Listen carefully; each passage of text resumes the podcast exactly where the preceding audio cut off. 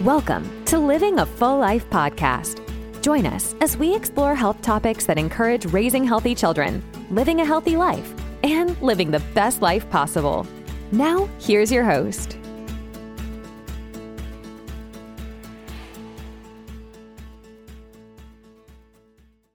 Hey everybody, my name is Dr. Sarah Bober and I am a pediatric and prenatal chiropractor at Full Life Chiropractic in Lutz and this is Dr. Enrico. Hello.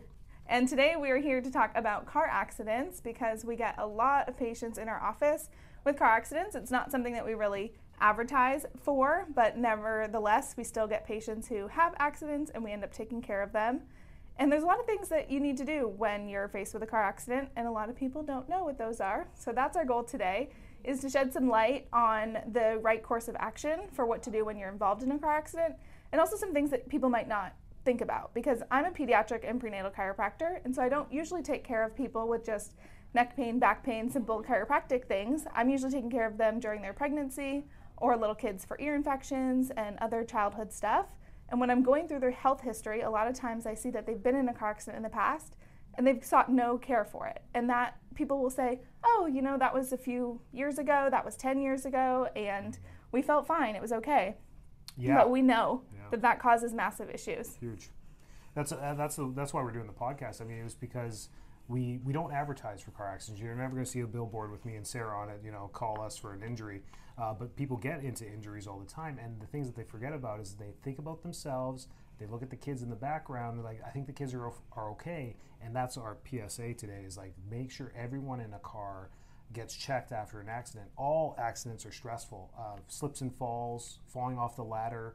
Uh, we, we see them all. We see the injuries as chiropractors all the time, but the mental and emotional stress that comes with a car accident is so rigid. It's it's people are so stressed from like the trauma, trying to figure out things with their insurance. Do, do I need a lawyer? You know, what do I do? I do I go to the hospital? Do I not go to the hospital? So we're hoping that this podcast helps clarify some things.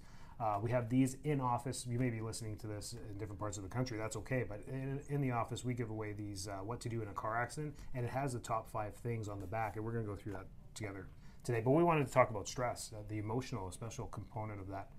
Yeah, I don't think people realize how those physical injuries cause massive dysfunction throughout the whole body. And so most chiropractors focus on the musculoskeletal system, regular aches and pains, and adjusting the spine in order to decrease pain. And that is a huge part of chiropractic, and we see a lot of great results for that in our office. But we're also see things like vertigo and dizziness and digestive issues, ear infections, colic, constipation, reflux. Um, what are some other things that we see that can be traced back to? Yeah, um, acid reflux. You said the heartburn that happens with it, the tiredness, the lack of sleep. Tension in the rib cage, like not being able to take a full deep breath. Breath, yes. Yeah, there's different ways that the body will go out of alignment, and that can affect the nerves that coordinate the entire function of the body. And so in chiropractic, we call them the three T's. You have your physical trauma, emotional trauma, and chemical trauma. And those are received by your nervous system. And if they're not able to be regulated and adapted by the nervous system, it's going to create displacement of the joints, and that's going to affect that feedback loop between the brain and the body. And in a car accident, you have two of those. You have the physical injury and you have the emotional stress. And so, whether you are the driver, a passenger, or a little kid, you're going to be receiving that information. And if your body can't process it, it's going to create distortion and it's going to cause symptoms down the road. Absolutely, yeah. The, and your kids are typically fine in fender benders and car accidents. It's amazing. The car seats, if you do them properly, they're in good shape. But they're left with the PTSD afterwards as well. And you may not notice it, but they're they're timid to get back into the car. They don't want to go on another car ride, especially right after an accident. Heck, you don't even want to get in the car and get back on the roads after an accident. So that's what this PSA is for: is that mental stress. But how does chiropractic tie into that? What can chiropractic do for for PTSD or trauma? It does a lot. When you get people's nervous systems to calm down even a little bit, the first thing we notice is sleep. They just get a better night's sleep that that night. So the sooner you get your kids checked afterwards, uh, after an accident, the better. I tell people same day. Most of our patients, they know what to do.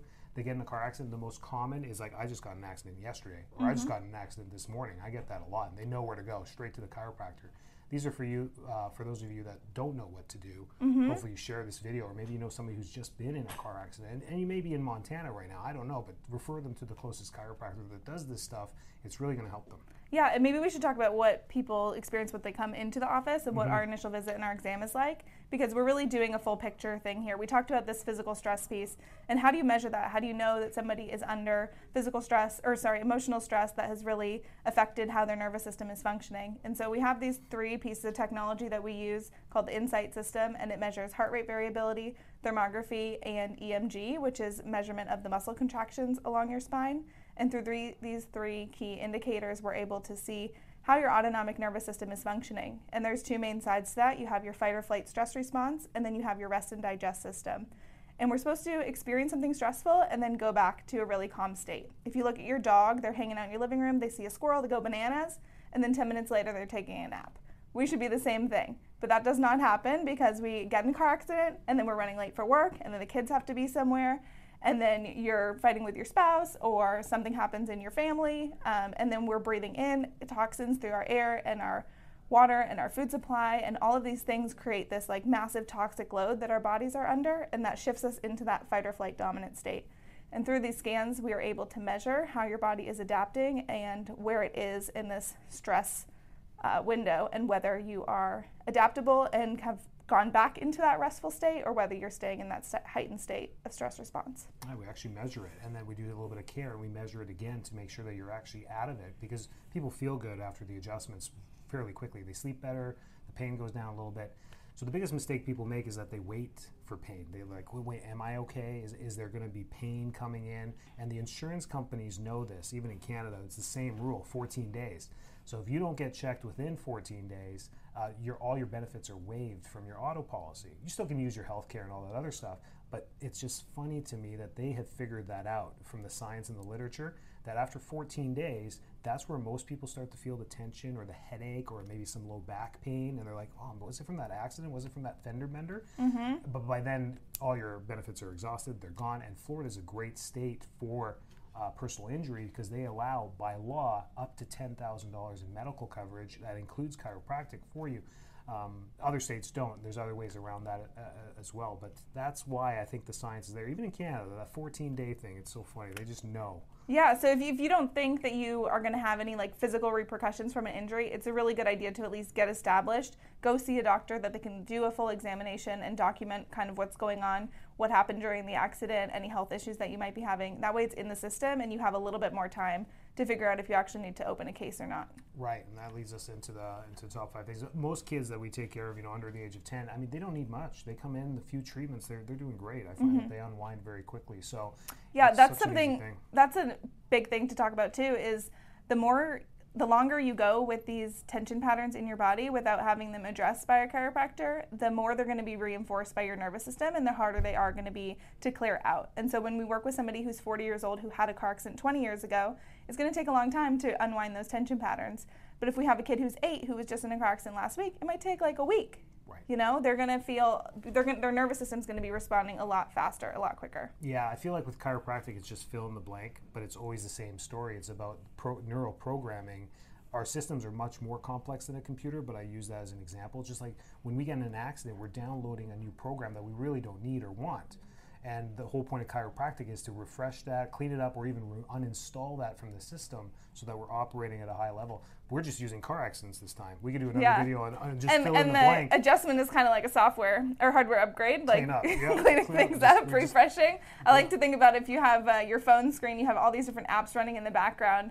Um, the adjustment or other types of self care that really help you regulate your nervous system, like breath work, going outside, spending time with family, these kind of things really help you reset what's going on. And you know, when you swipe up on your phone, you can wipe away all the apps that are open. It's the same idea. That's what we're doing. Wiping it away. Uh, most common questions we get, you know, I was just in the parking lot at the grocery store. It wasn't a big deal. A Harvard study done, you know, almost 20 years ago was taking people in Japan, actual humans. We use test dummies here, but in Japan you can use actual humans and pay them 100 bucks to be in a car accident. And they actually signed up for this which gave us some great research. But anything over eight miles an hour, even a, a, collision at eight miles an hour, can create enough movement of your body in the car to create a soft tissue injury. So when people say it was just a fender bender, I'm like, oh, you need to get checked. Uh, my um, this is kind of a funny story. My siblings make fun of me about this all the time. But when I was in chiropractic school, I was home on vacation, and we went um, go kart racing, and I got T-boned by one of my friends And I immediately, I was like, I gotta go. I gotta go get adjusted. I called my chiropractor. I went and got adjusted the same day. Um, not because I was in immediate pain, but I knew that that little input was going to really affect my spine. And at the time, I was really struggling with headaches all the time. And I knew that that was going to be an input that I wasn't going to be able to adapt to at the time. And so I was able to go get adjusted right away, and everything was good. I'm sure you're going more than eight miles an hour in it. Oh, yeah, right? that was way too fast. yeah, that's that's the one thing. Um, so let's go through the top five things that you can walk away from today from this podcast that you should do, and that, they're on this card. So we created these to fit in your glove box, so you can take it right out. And when you're in an accident, emotions run high very quickly right away.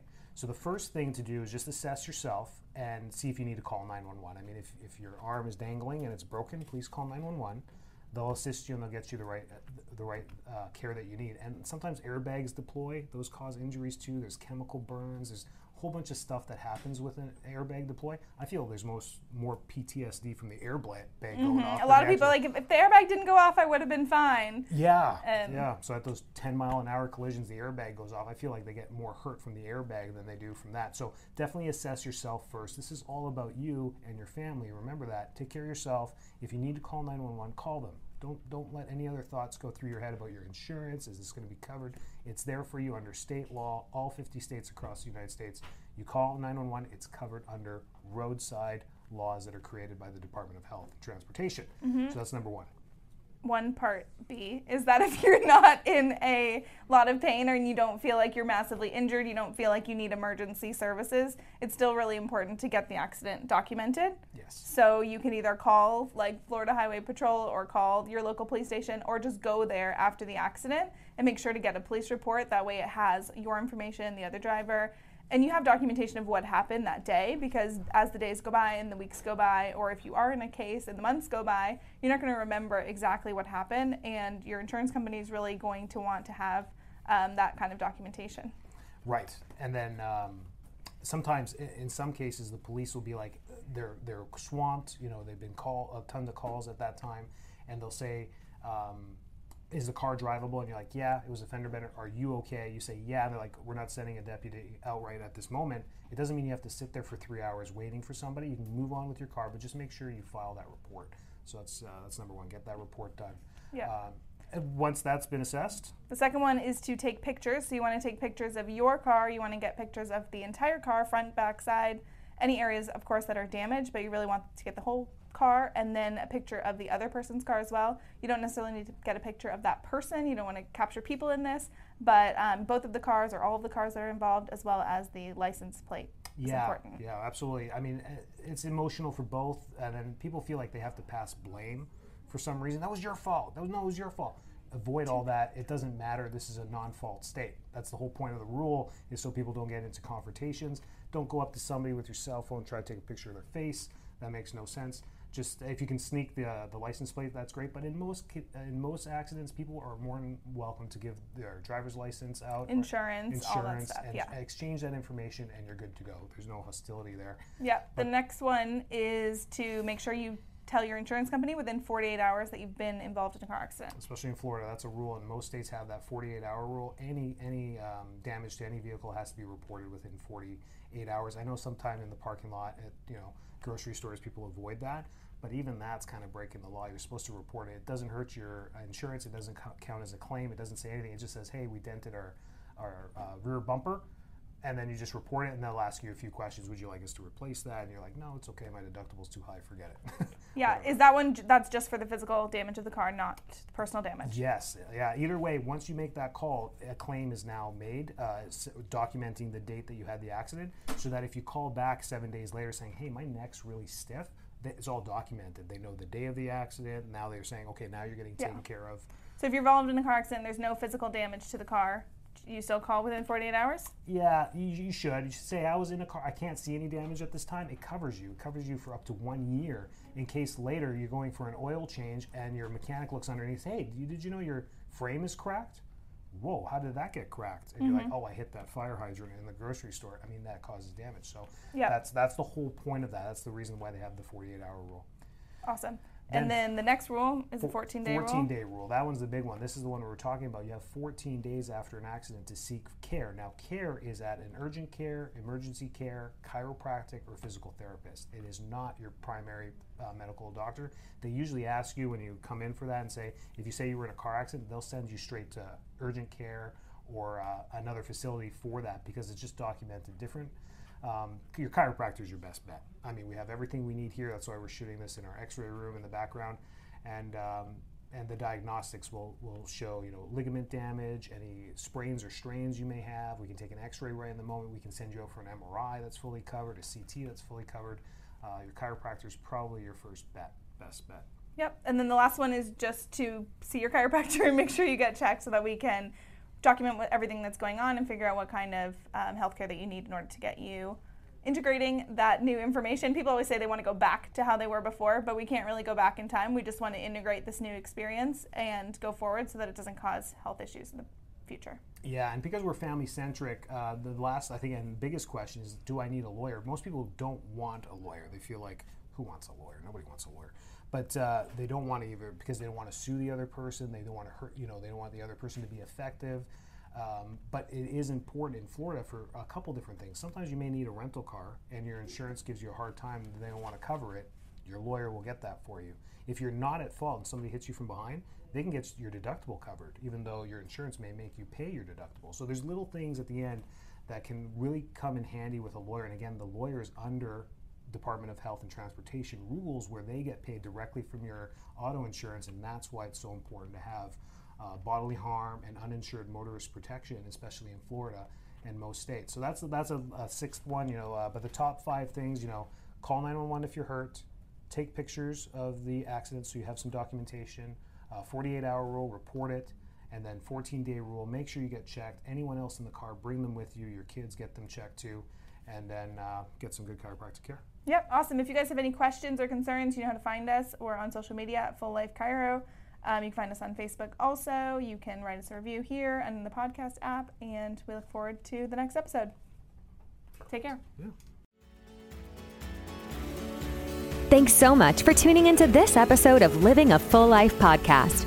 If you're enjoying the show, please feel free to rate, subscribe, and leave a review wherever you listen to your podcasts. That helps others find the show, and we greatly appreciate it. Thanks again for tuning in, and we'll catch you in the next episode.